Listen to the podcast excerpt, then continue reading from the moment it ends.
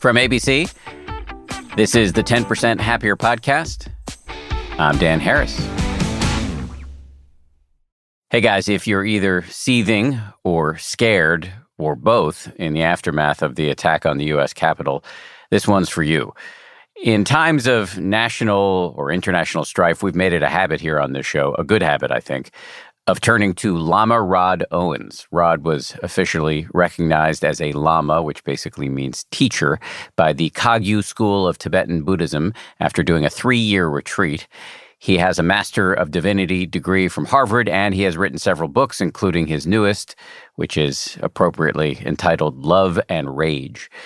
In this conversation, which we recorded just yesterday, we talk about how to work with the anger and fear many of us are feeling right now. We also talk about how to communicate with people with whom we disagree, how to strategically divest from people and technologies that are depleting us rather than self medicating with distraction, which is a reflex for many of us, myself included.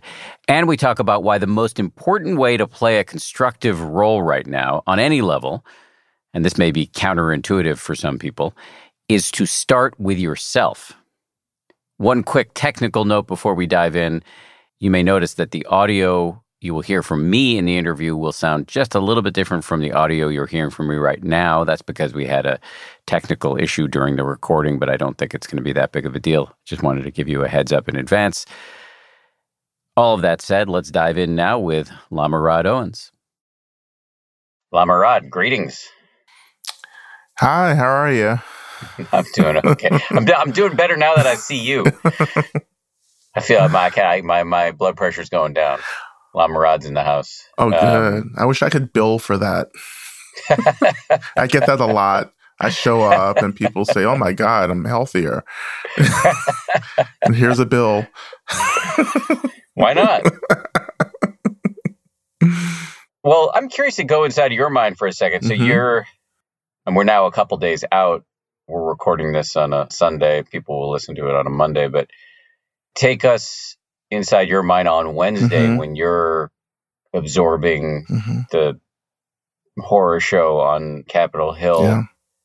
If you were feeling in any way dysregulated, mm-hmm. the way many of us were, if that was happening for mm-hmm. you, what do you do to stay somewhat even in mm-hmm. those moments? Yeah. You know, I think sometimes I fall into this belief that at this point in my practice, I shouldn't be dysregulated. that when something arises, like what arose on Wednesday, I sometimes I believe, well, I should be better than what I'm experiencing now. Like the anger, the fear, the terror, the shutting down, the numbness and I'm able to notice that in the moment and come back to doing the work of showing up to what's arising. So for me, on Wednesday, watching everything, yes, it was this incredible, overwhelming sense of disbelief, right? And that created this kind of experience of of numbness, of deep despair, sorrow, but it was even much deeper than that because watching those images on TV of really a group of white people storming into the Capitol really evoked these images, you know, of, for me, white people creating violence and harm for people of color, black people. It, it evoked images of the Klan evading homes of Black people. And these are the stories and the experiences I grew up with in the South. So I was just, it re evoked all of that, those experiences, those narratives, that trauma. And it was quite overwhelming for me. But at the same time, I reflected on how, yeah, but this is this is America. And I think that for me, I never disbelieved that this was possible. Like this was always a potential because this has always been a part of my cultural narrative as a Black American. You know, that groups of white people have the authority to take away something from me and my community, our lives, our property, our freedom. And it was happening again. And to look at the ways in which they were allowed to do what they did. To come into this space and to, to in a way be celebrated and to create this narrative of this moral integrity that this is what needs to happen. This is what being a patriot is. For me that language that rhetoric really covers up racism and white supremacy and white dominance and white rage and white violence against marginalized communities so that's what I was sitting with and working with. And I had to connect with a friend of mine and we just sat and we checked in with each other. You know, we sat and and asked each other how we were feeling, where we felt things coming up in our bodies and reminded each other to do basic self-care, you know, like having water and having food, taking a break, resting, getting off of social media and the news in order to have the space to care for ourselves. So all of that was happening on Wednesday for me. It's interesting. Well, first of all, it's very interesting for me to hear the first thing you said that I've had this thought too, and I don't have nearly as much practice under my belt as you do. But how can this be happening to me? How can I be so upset? I'm Mr. Meditation Guy. It's also interesting for me to hear that in that moment, it's not like you were doing some special tantric practice. You called a friend. Yes. Absolutely. The basics. This is the basics of what we have to do when we're feeling alienated and alone and disconnected. We reach out, we ask for help you know, I didn't necessarily do a chant or a prayer or go go through a complex ritual. In that moment when I needed to feel was connected and not isolated, because it does, it feels extremely isolating when the thought arises that the country is being taken over, that this is a coup. And that I have to like fight, you know, and I have to, all these responses come up really sharply. And for me, the quickest way to find the ground is to reach out and ask for help. In a way, energetically reaching out and grabbing the hand of a friend and saying, let's hold on to each other right now as we move through this. Because if we don't, then the narrative spins out of control. You know that oh this is the end of america that this is this is a coordinated attack and it's happening all at once all over the country. And not that this isn't very close related to the plot of handmaid's tale. So it doesn't help that a popular tv show is already embodying you know this narrative but all of that starts you know oh my god this is happening like all of that stuff is true, then we're out of control. You know, and for me, when I say out of control, it means that like I lose this experience of feeling grounded and feeling connected to what's happening in my mind and my body. I get disconnected, I get disembodied. And then I just start spinning out of control because the thoughts can cycle into a lot of really intense places if we allow them to particularly when we get really fixated and attached to them. You know, the mind can go all over the place. It can go well into the future, while the body is in the present moment. So when we're disconnected from the body, it's really hard for us to have a grounding in the present moment. You know, and to be physically situated in the physical world, on the ground, you know, in a home, wherever it may be for us. I noticed that it wasn't just that you called a friend. As you told it, you were asking one another key mindfulness based questions about where is whatever you're feeling showing up in your body, which, of course, as you've just described, brings you south of the swirling stories and into something that is, you know, right now. Yeah. Yeah. And these and the questions we were asking ourselves are really basic.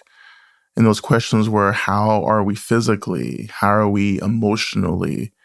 How are we intellectually? How are we spiritually? And that invites us to return back and to say, okay, where am I at? What am I feeling? How's my body feeling? Where's the fear at? Where's the anger? Where's the sorrow? Where's the rage?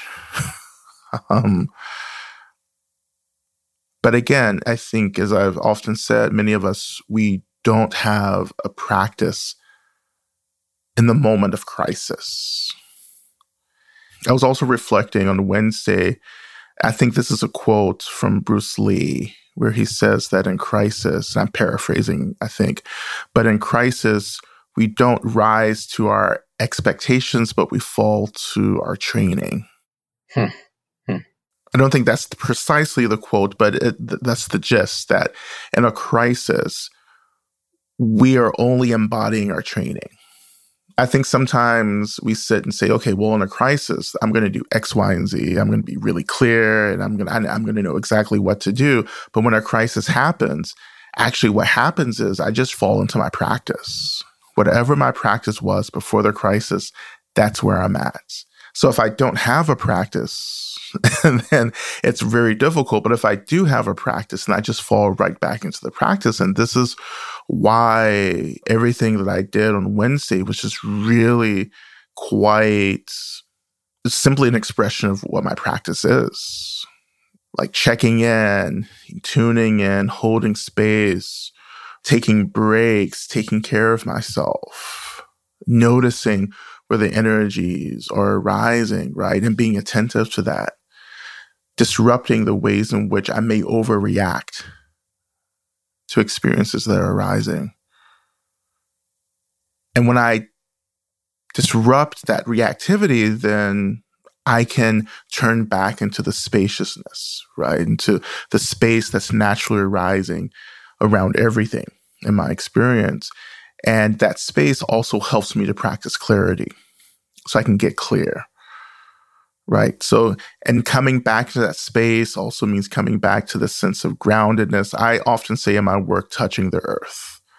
For me, touching the earth means just touching my experience, even touching the physical earth, you know, as well. I need to touch something solid and tangible to use as an anchor so I can actually come out of the swirling mental narratives about how the world is ending. And coming back to the ground, I can say, okay, now what do I need to do? Like, how can I help? Right? How can I support my loved ones? How can I support friends? How can I be a positive influence on my platform? A crisis isn't necessarily the best time to start a practice, but you know, if if you're thinking about practice, starting a practice in a crisis, please do so. you know, start whenever you can. But really, when I was training, my teachers always said, you know, it's really important to practice during the good times. Practice really hard during the good times, during the times where there's not a crisis, where you're not overwhelmed. Really take advantage of those times because when something really happens, then sometimes we don't have the space to consciously say, okay, I'm going to pay attention to my thoughts. I'm going to create spaciousness and all of that. Sometimes we just don't think about it. We get swept up, you know, in the reactivity and the fear and the trauma responses as well. I think many of us were on Wednesday and continue to be so. Can I get you to unpack a little bit the touching the earth, just so I understand it, and by extension, everybody listening does? So you're in the middle of a day like Wednesday, or in the middle of, as we all are, in the middle of the aftershocks, and you're feeling overwhelmed. I imagine, but you'll correct me, that there are a couple ways to operationalize what you're talking about. One is to take yourself out of the traffic, sit or lie down and have the support of you know gravity and um, what it's tugging you toward um, and then notice the reality of whatever you're feeling right now, how that's showing up in your body. Exactly.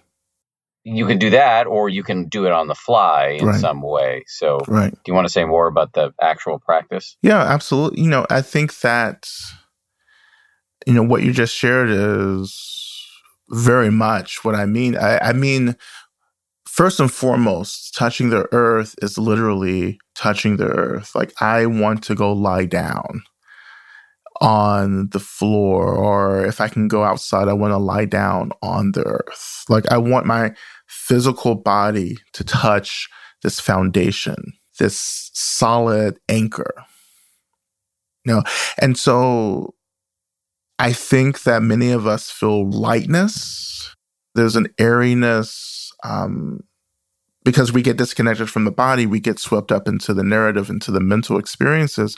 And so connecting to the earth in a really physical, literal way actually reminds us that we are physical beings, right? And we're moving on a physical plane the physicality, the tangibility, the solidness of things can actually feel really grounding and really holding for us.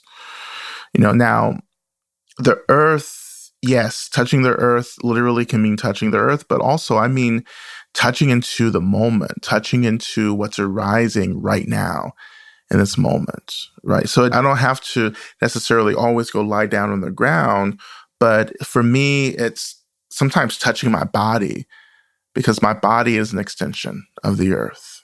You know, so sometimes it's, I hold my hands. That helps me to feel like I'm holding on to something solid, something tangible.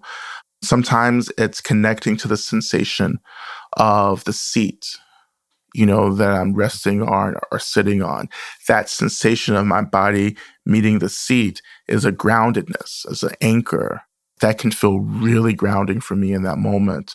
The breath, for some of us, can be really grounding. You know, the breath is an extension of the body as well. The breath can also be really, you know, quite triggering for us, for some of us as well. But the breath, again, can be something that can be really grounding for us in the moment if that's accessible for us as well. You know, just stopping, right? And for me, it takes a stopping and disrupting everything in the moment. So it's stopping and saying, okay, whoa, what's going on? Like I'm really absorbed in what's happening.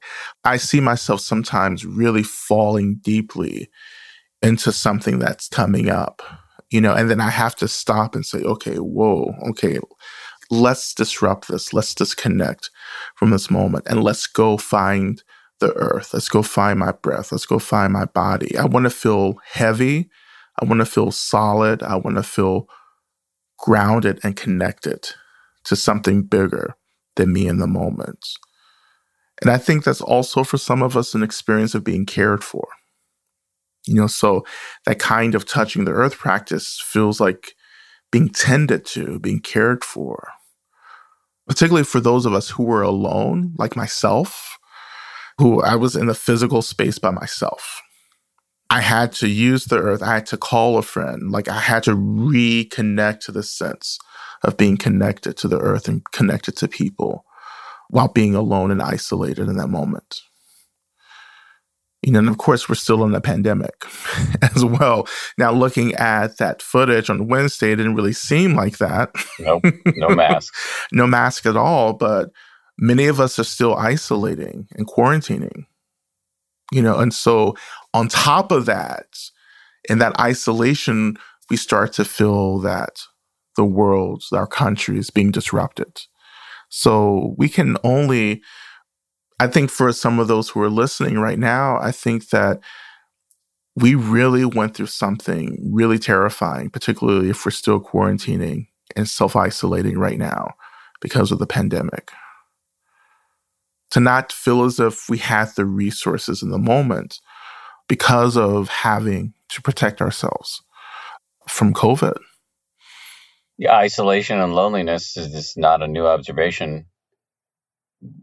Drives up anxiety, and there's evolutionary reasons for this because a lonely human back on the savannah in the evolution days was probably a Mhm. dead human. That's right. And so if we're alone or if we feel alone, you can be with a bunch of other people and still feel alone. Mm-hmm.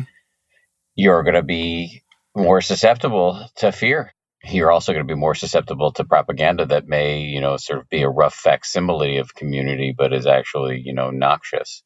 Um, and so the pandemic puts all of this on steroids and not in a good way. Yeah. Yeah, absolutely.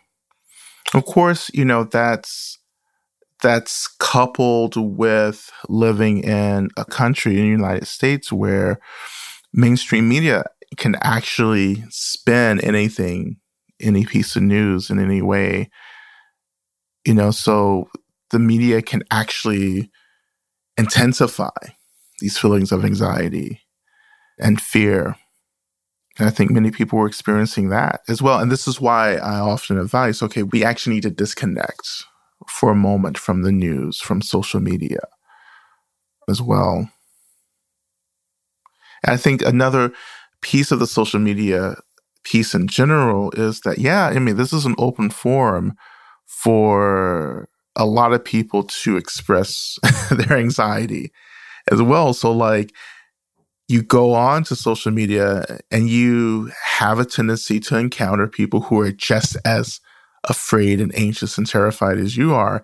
And you're just emoting all of that into the space. So, of course, you're going to absorb that. Of course, you're going to react to that. And this is why having boundaries around social media is really important. I have to do this every single day these days that I say, okay, I can't be on social media for this period of time because there are a lot of folks who don't have a practice and who are not taking responsibility for or containing what's arising for them. And the algorithms, as I understand it, reward the more inflammatory content. Yeah, absolutely. So we have to be smart about self care in terms of our exposure to media and social media.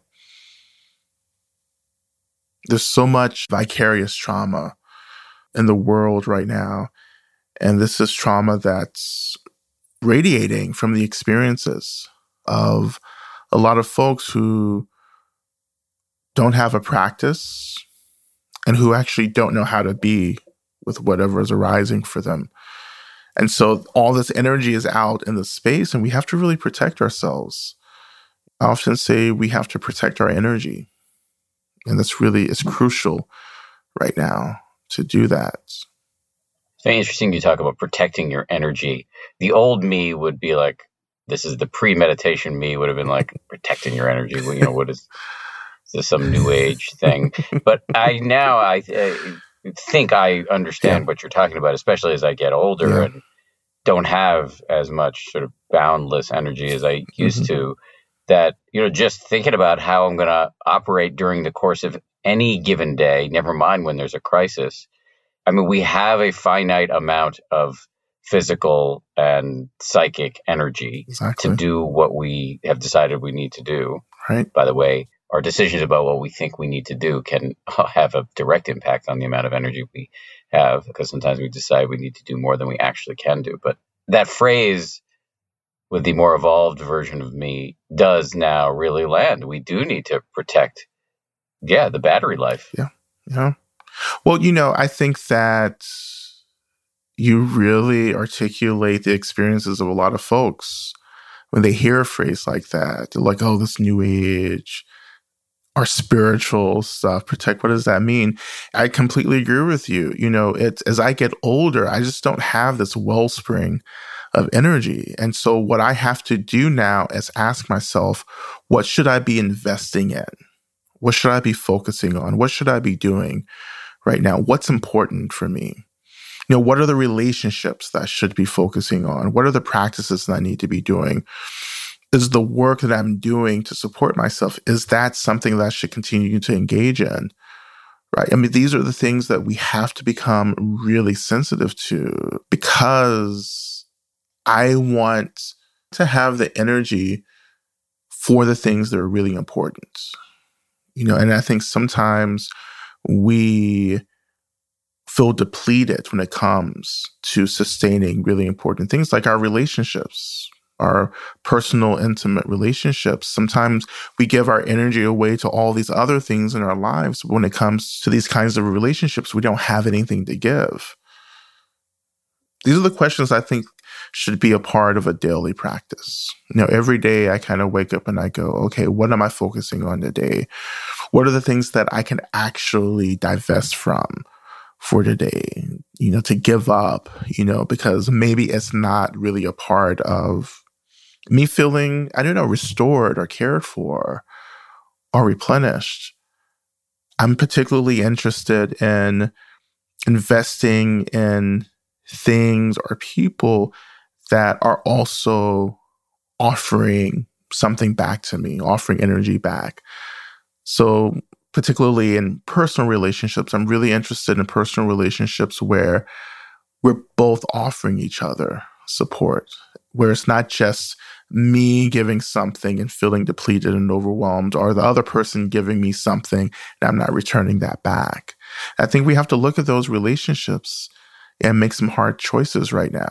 And it's okay to say, you know what, I have to step back from this relationship because it's actually costing a lot for me. I'm really investing a lot of energy in this. I'm not sure if this is something that I can sustain, given the fact there are other relationships and situations that I need to be attentive to.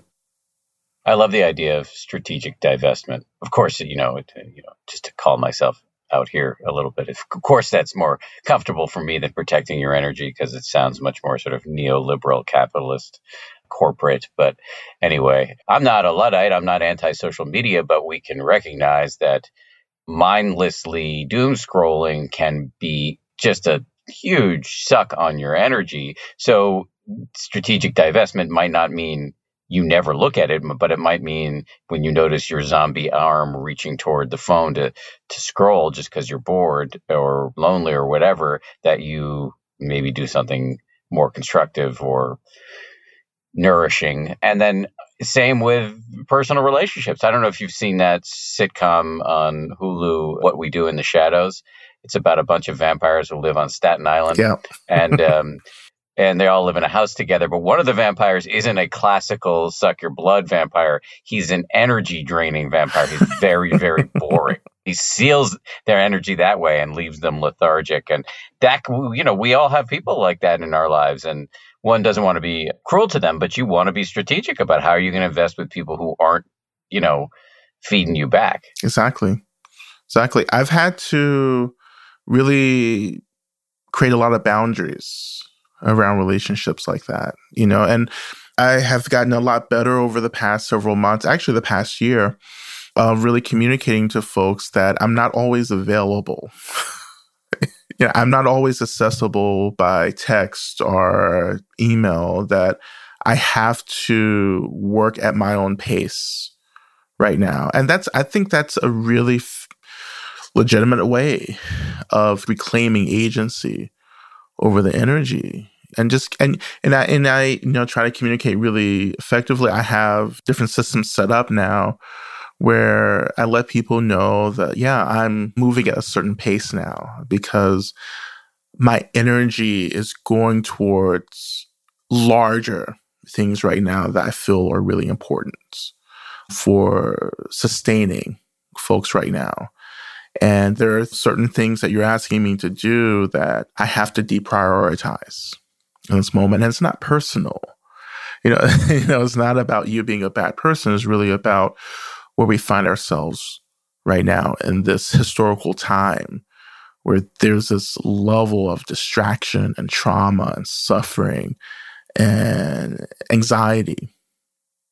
You know, and I'm I'm always surprised, and I, I have found myself experiencing a lot of frustration lately of how people tend to get busier during crisis. You know, people tend to use distraction to keep them ahead of the discomfort that arises during really difficult times. And I noticed on Thursday how people were complaining about having to go back to work or school and people really questioning wait, our country just went through this really massive traumatic event on Wednesday And then Thursday, it's business as usual.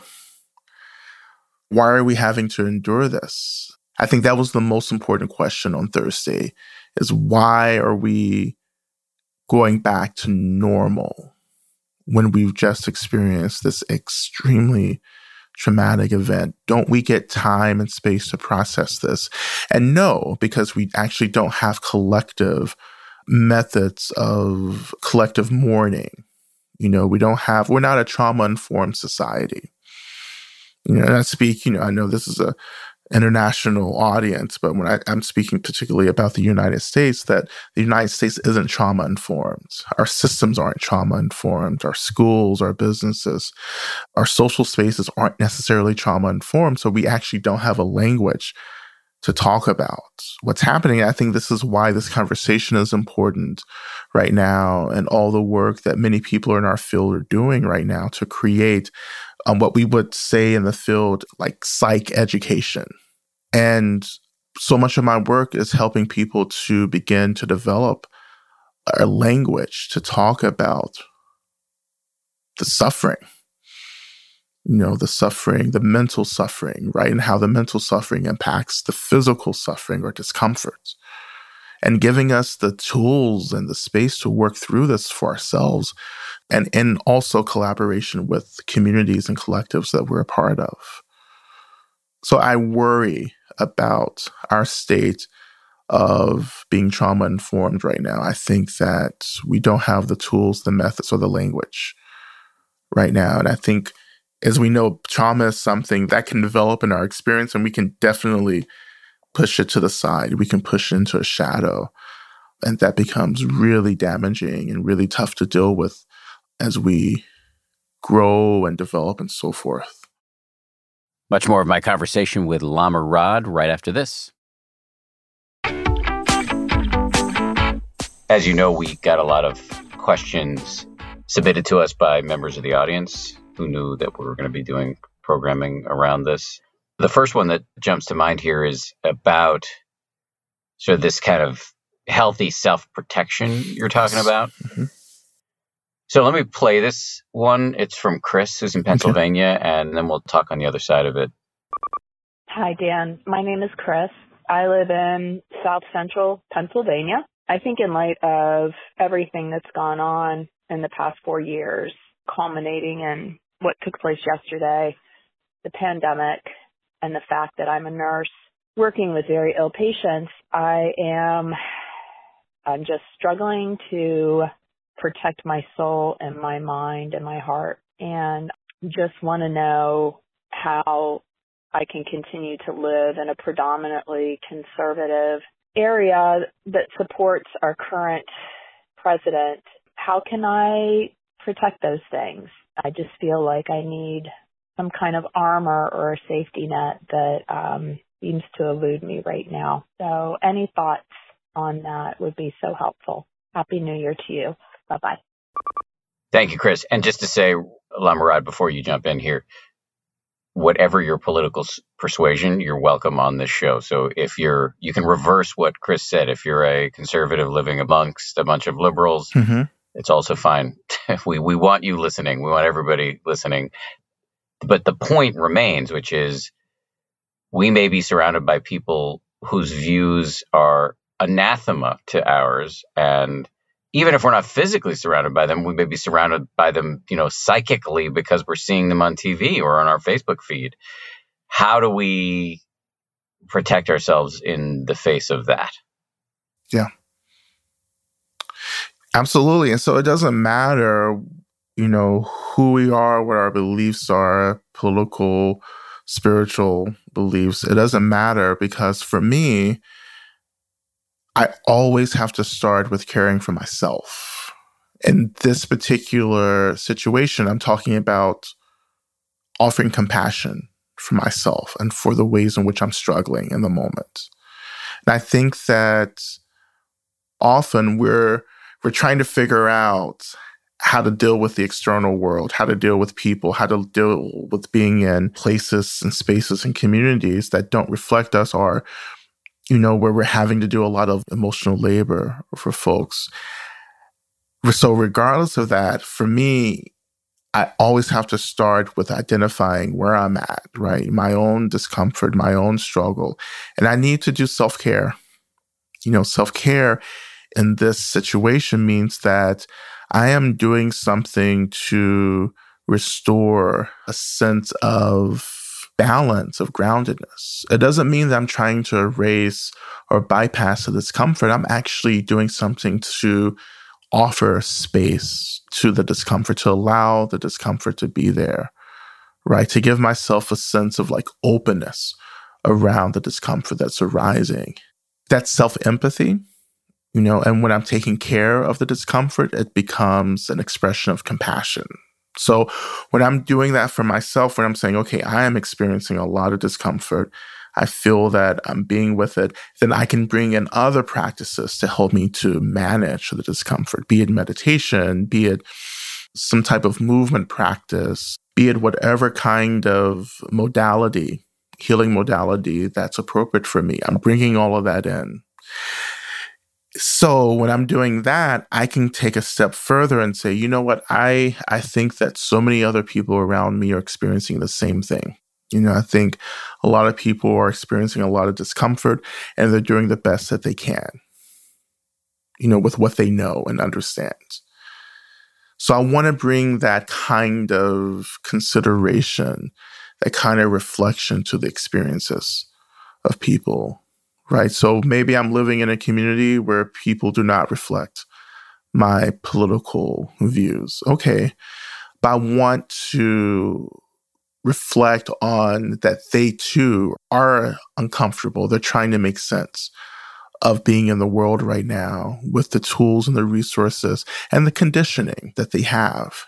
I don't want to see them as evil. I don't want to see people as ignorant. I don't want to see people as, you know, as not being capable of change. I want to see people as being exactly like me, as people who are experiencing discomfort, trying to make sense of that discomfort, and then making choices based upon that labor that they're trying to do.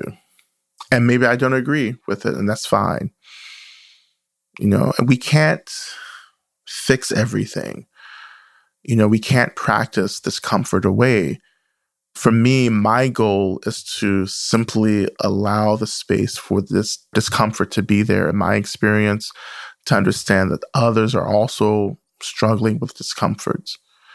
And that's going to keep, really, in a very basic way, my heart open. It's going to keep me open and sensitive to what people are going through, to what I'm going through. But having said all of that, I also, part of self compassion and compassion for others means that I also have to set boundaries. I also have a right in those boundaries to articulate how other people's beliefs impact me. You know, and to be clear about that. It's not about judging people, it's about understanding other people's beliefs and how they intersect with your wellness. And I think that's the conversation that we're not having. You know, it's like, okay, you believe in this, I believe in this. This other thing, okay, well, let's talk about how our beliefs impact each other. And let's have a really clear conversation about that. Let's just be really clear about that. You believe in this thing. Okay, let me tell you how that belief impacts me. It's more than how your belief makes me uncomfortable. It's about how your beliefs are creating a reality that makes it hard for me to be well. That's where we need to be talking and articulating around and we're not there yet. You've brought me very gracefully to the subject of our next call, which is about how to communicate anger, and it's from Janie. So here's Janie. Hi, Dan. This is Janie, and I know when things happen, like what happened at the Capitol, it's really, really hard to contain anger. And I feel like we've all spent the last four years pushing that down with our loved ones and trying to maintain a level head and not respond the way we might want to, um, whether it be in person or on social media or by text or in any venue that we might be conversing. But I just wonder what is the appropriate platform because I feel like we're just standing silently by and letting this happen. And I have to feel like there's a way and a place and a time to communicate that. And I know it's not social media and I know it's not Thanksgiving dinner. So what would that look like? Thanks so much. Take care. Happy New Year. Bye. Thank you, Janie. Appreciate that. Uh, what do you think of the foregoing? Yes, I. This is, I think, a really, really common experience that many people are having. Like, what is the platform? How do you express anger? I think there's a lot, a lot that we have to unpack with that, you know, and I think.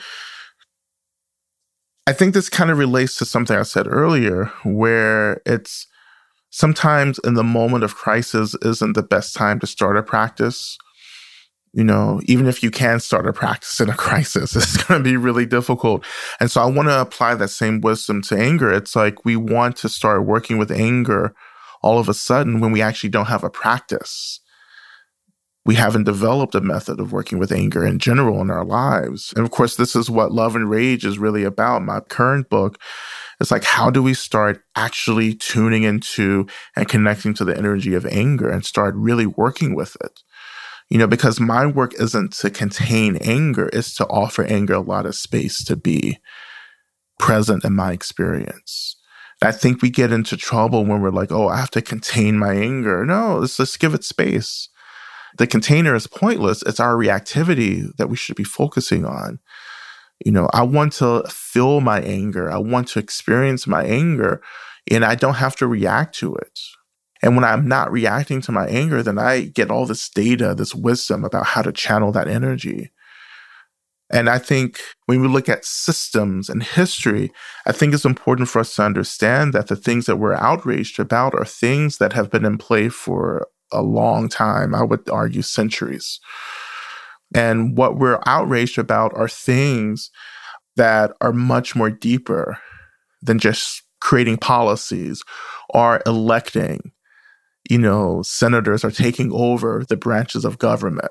It's much deeper, you know, than that, you know. And for me, it's about first starting with the personal and saying, okay, what is my relationship to anger? How am I working with this? You know, how am I allowing myself to touch into the woundedness, the hurt beneath the anger? How am I working with heartbreak and trauma for myself?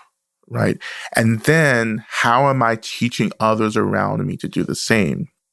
the things that we're seeing now, the shifts in society and politics, and we've seen accelerated over the past four years, we have to understand again that this is the culmination of many, many, many decades, centuries, you know, of a particular kind of American politic.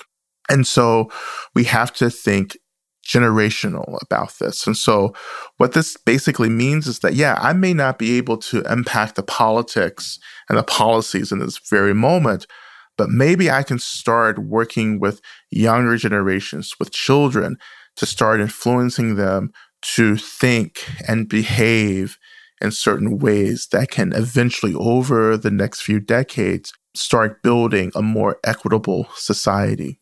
You know, as I was saying early, building a society that's trauma informed, that's connected, that's about the collective, that's compassionate, that's loving. We do that not often, not so much with adults, but we do it with the kids, with the children. And you know, I see that with friends of mine who are having kids who are really instilling these values, you know, who are really quite conscious, making really distinct choices about how they're communicating to their kids about what's right, you know, what's ethical, what's healthy. And so I just encourage folks, like, if you really care about the direction of the country, I want you to start really working with people around you, especially the young folks around you, and saying, you know what, right now, like things are really hard, but you have this incredible opportunity to build a future right? And maybe older folks right now is really hard for us, but you have this tremendous opportunity. And what can I do to support you? You know, we have lots of racist, homophobic folks coming up and they're teaching their young people how to be racist, homophobic, you know, and whatever, right? And so we have to do the same if we want to support values that are much more equitable and justice oriented and so forth. But, you know, just briefly, you know, wrapping up, you know, the the heart of this question that was just offered to us we have to take care of the anger for ourselves and our own experience again by offering space to that anger, you know, and then looking at how really to create change by working with young people, you know, and just by working with other folks around us, our loved ones, and just saying, you know what, let's talk about this stuff. You know, let's stop assuming, you know, that my partner's on the same page or that my cousin or my sibling, we're all on the same page politically. Let's talk about this. We are going to be really surprised at the conversations that we have about the beliefs of those closest to us, you know, and but this is how change happens, you know, quite honestly. And again, I think we all have different responsibilities depending on our different identity locations. People who identify as white and who are read as white in the world have a different kind of responsibility than I do as a black person. But we have to, you know, Dan and I have talked about this, you know, before in our podcast, right? Is that white folks have a different kind of responsibility to disrupt um, the reality of white supremacy you know and that means that we have to start educating yourself you have to start doing the readings and having the conversations and doing what you can to divest from the system that grants automatic privilege right? And again looking at everything on wednesday there should be no question that white supremacy is a thing you know, particularly looking at the work that many news outlets have been doing to compare what happened on Wednesday to um, the Black Lives Matter protests, the kind of severe brutality that Black Lives protesters experienced compared to what happened on Wednesday when a group of white folks just kind of walked into the Capitol and started trashing it. And how officers and police authorities were taking selfies, you know, um, not all of them, you know, again, but there was a kind of welcoming of that presence in the Capitol, which is really scary. And again, I'm situated also at my outrage, you know, but I have learned to take care of my anger and to channel it into doing things like this, into educating into offering practices and spaces for people to feel as if they have agency with and over their anger so they can start making different decisions to create change, lasting change, systematic change. That's what we have to start thinking about. And the road is long. um, but we have to start somewhere. And you're going to be very surprised at how much of this work is really just about you doing work for yourself in order to influence others around you.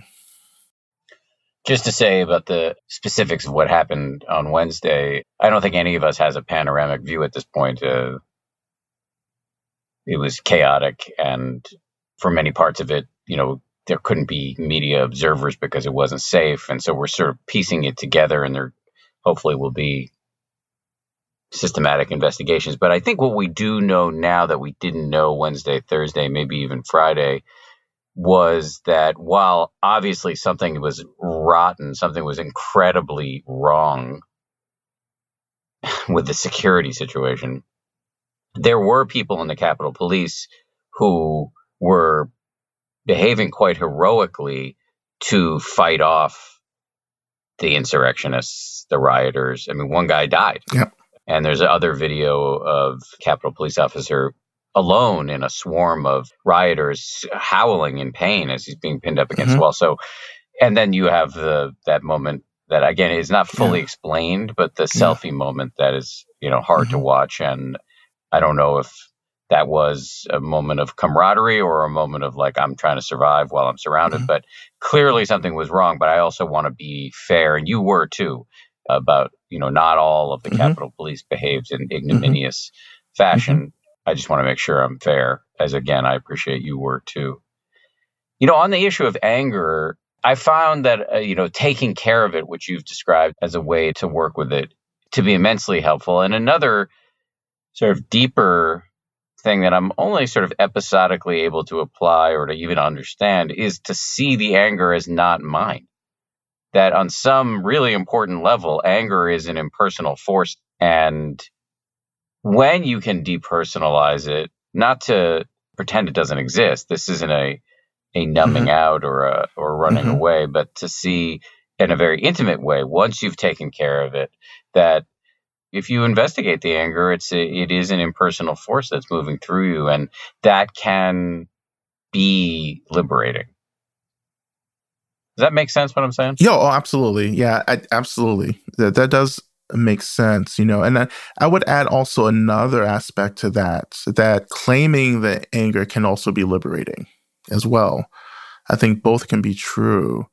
I think there's, you know, obviously there's this ultimate truth to the way we're working with our minds. And, but when we put that into conversation with the relative truth of things, they have to work in concert and collaboration. So for me, you know, if people read my work, in Love and Rage, you know, in my meditation method, I have an owning stage where I ask people to actually self identify with anger or with any emotion really you know but definitely with anger to say yo this is happening in my experience. Because for me growing up in a black body in this country one of the traumas that i work with is this belief that my body doesn't belong to me. Well actually nothing belongs to me.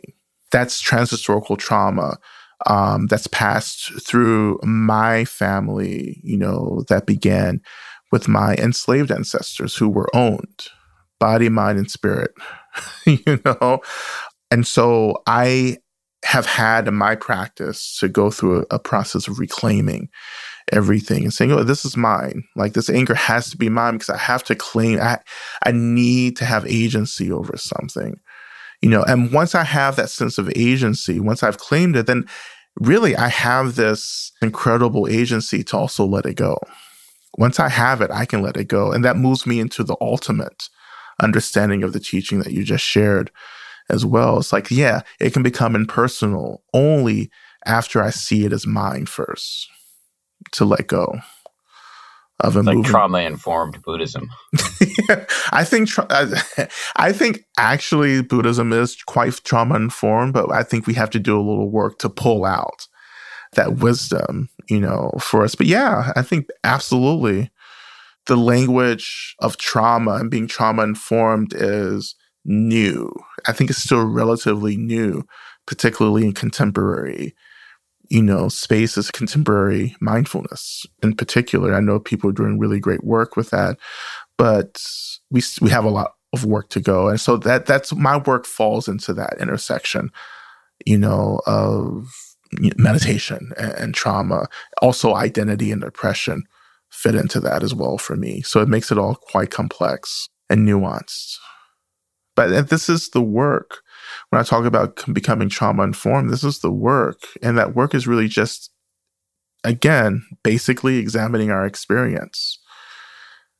You know, just saying, okay, what is this for me? What's happening for me? Like, what, what, what's the language? What's the, what's the methodology that's helping me to feel spacious and open and, and feelings if I have agency. What's working for me to experience that, you know? Because it's all just about getting free, right? It's all about spaciousness, openness, you know, having the space to not react. That's why I understand freedom to be. And so whatever gets me there, gets me there. Sometimes we have to tweak the things, to tweak the common wisdom to get us there. But, you know, as long as we get there, that's the point. We've talked a lot about anger. I've sometimes heard anger described as a secondary emotion that usually there's something beneath it. In my case, if I look closely, it's uh, it's often fear. So we've got one last voicemail I want to play for you that is about fear, and here it is. Hi, I have a concern that uh, I'm appalled by what happened at the Capitol, and I feel a sense of fear about it just for the safety of our country. I don't know. This just feels like a, a scary, dark reality. And my biggest challenge is my youngest son supports this activity and this movement. And I love him dearly and we're very close.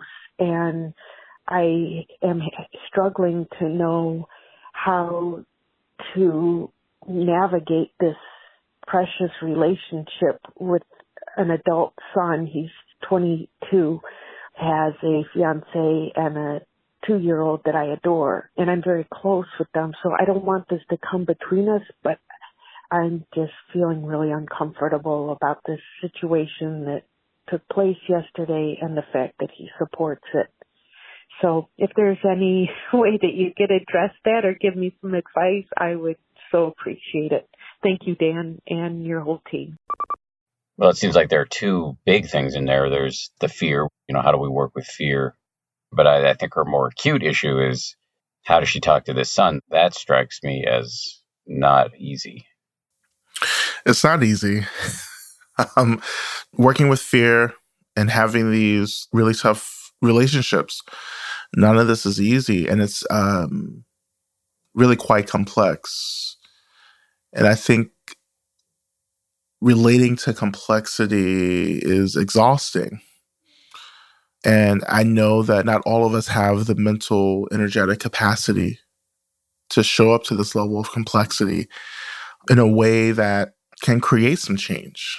You know, so I, I completely, I can completely relate to to everything that this mother has shared. You know, just beginning with fear itself, I think fear is another experience that we bring the same practice to, the same practice we use for anger. We bring it to to work with fear. Um, for me, fear, there are all kinds of fears, but often in my practice, I understand fear as anxiety about the future. You know, it's a, it's a worry about something that we don't understand. And it's hard for us to have a sense of groundedness and clarity, you know, about um, what's happening. And so I, I, I want to bring the same level of spaciousness. I want to bring the same level of disrupting reactivity I want to experience the fear. Right? I want to know what the fear feels like in my mind and my body. I want to take care of the fear in all these exact same ways. Um, and then the space is there, and I'm able to to have more clarity and more wisdom. And I think one of the things that spaciousness around fear helps me to work with is that maybe things aren't going to turn out in the way that I want them to turn out. You know, that there is a level of holding space for the reality of things. You know, that there are things that will happen regardless of what I do or not do. And that takes me even deeper into the work of mourning, right? Touching into the grief and allowing that, that sadness, that sorrow to be there in my experience and to mourn everything that I want to be different, but I know won't be different. You know, regardless of how much I work for for that change. We're talking about working doing the same work in relationships, we bring the same practice, right? And I think for me, having had a lot of these experiences of trying to change people you know, and trying to these experiences of seeing people make choices that I feel like are really harmful and having gone through this experience of trying to disrupt those choices, I know now that so much of the work for me is about, regardless, trying to show up in a really loving, clear, direct way with everyone. And that somehow this embodiment of clarity and love is somehow helping. You know, so it doesn't mean that like I'm showing up condoning or enabling people. It it means that like I'm not avoiding what's happening in the relationship. I'm not avoiding the choices that that someone I love is making. And maybe practicing the wisdom of not being aggressive and how I'm wanting things to change. Because I think that aggressiveness can create more defensiveness and they can push people away even further. And I think that kind of practice also helps us to have the, the space and the clarity to connect to the woundedness, the hurt that other people are experiencing. So in this question, I just feel like, yeah, yeah, the son is experiencing a lot of hurts. You know, I would also assume that that hurt is being uncared for. Right. And so there are choices that are being made by the son to kind of get wrapped up in supporting this kind of movement right now, thinking that that's somehow addressing the hurt when it really isn't. And I just feel like so much of this liberation, this freedom or change that we're trying to bring about is really about encouraging people to be with the hurt that they're experiencing. I think that's one of the best things that we can do right now. You know, of course, I would say sometimes, oh, you know, this person, the son just needs to go to, you know, an anti-racism workshop, or they need to read this book about white supremacy, or they need to watch this documentary, you know, or they need to go to, you know, to do this workshop, whatever. I think that's oversimplistic. You know, I think that people need to be invited to really experience their hurt and to be cared for as they experience their hurt. You know, to experience the hurt in order to disrupt the reactivity to the anger and to the frustration and the disappointment um, as well. We're not, you know, again, we're not trauma informed, you know, and that even you know, suggests that we are also lacking the methods to really take care of our brokenheartedness as well. There's a lot of sadness, there's a lot of sorrow right now, but there's not a lot of people offering really transformative, authentic ways of taking care of that sorrow, the brokenheartedness, as I call it in my work. And again, you know, just re emphasizing that I don't think everyone's going to be saved. I think there are people who are who have walked down a path of beliefs, you know, and attitudes that they won't be able or they don't have the capacity or the resources to return from. I don't think everyone can be changed. I don't think everyone, you know, can be rehabilitated in the way that we think again, a lot of us won't have the capacity to do the work to change. And I have to accept that. But I can still show up as compassionate as possible, but also knowing that I may have to set boundaries to protect myself as I'm trying to to offer this compassion to others. You know, so yeah, I know people. I've been in a relationship with folks like this, you know, and yes, I completely disagree. Yeah, it's completely like out there for me, you know, to to sit and listen to people to share views about how you know these communities of color are lazy or that they complain or they're trying to take over. America, I've heard people say that to me. And to hold that with compassion means that I'm holding myself first and foremost with compassion, you know, and also realizing that, yeah, maybe this person isn't going to change. You know, and no matter what I do, no matter what I say, it, it may not have an impact. Um, and that has to be okay. It has to be okay. Some people will change. Absolutely. Some people won't. And that's the reality. But regardless, I continue to take care of myself and I continue to show up as much as possible to be of benefit.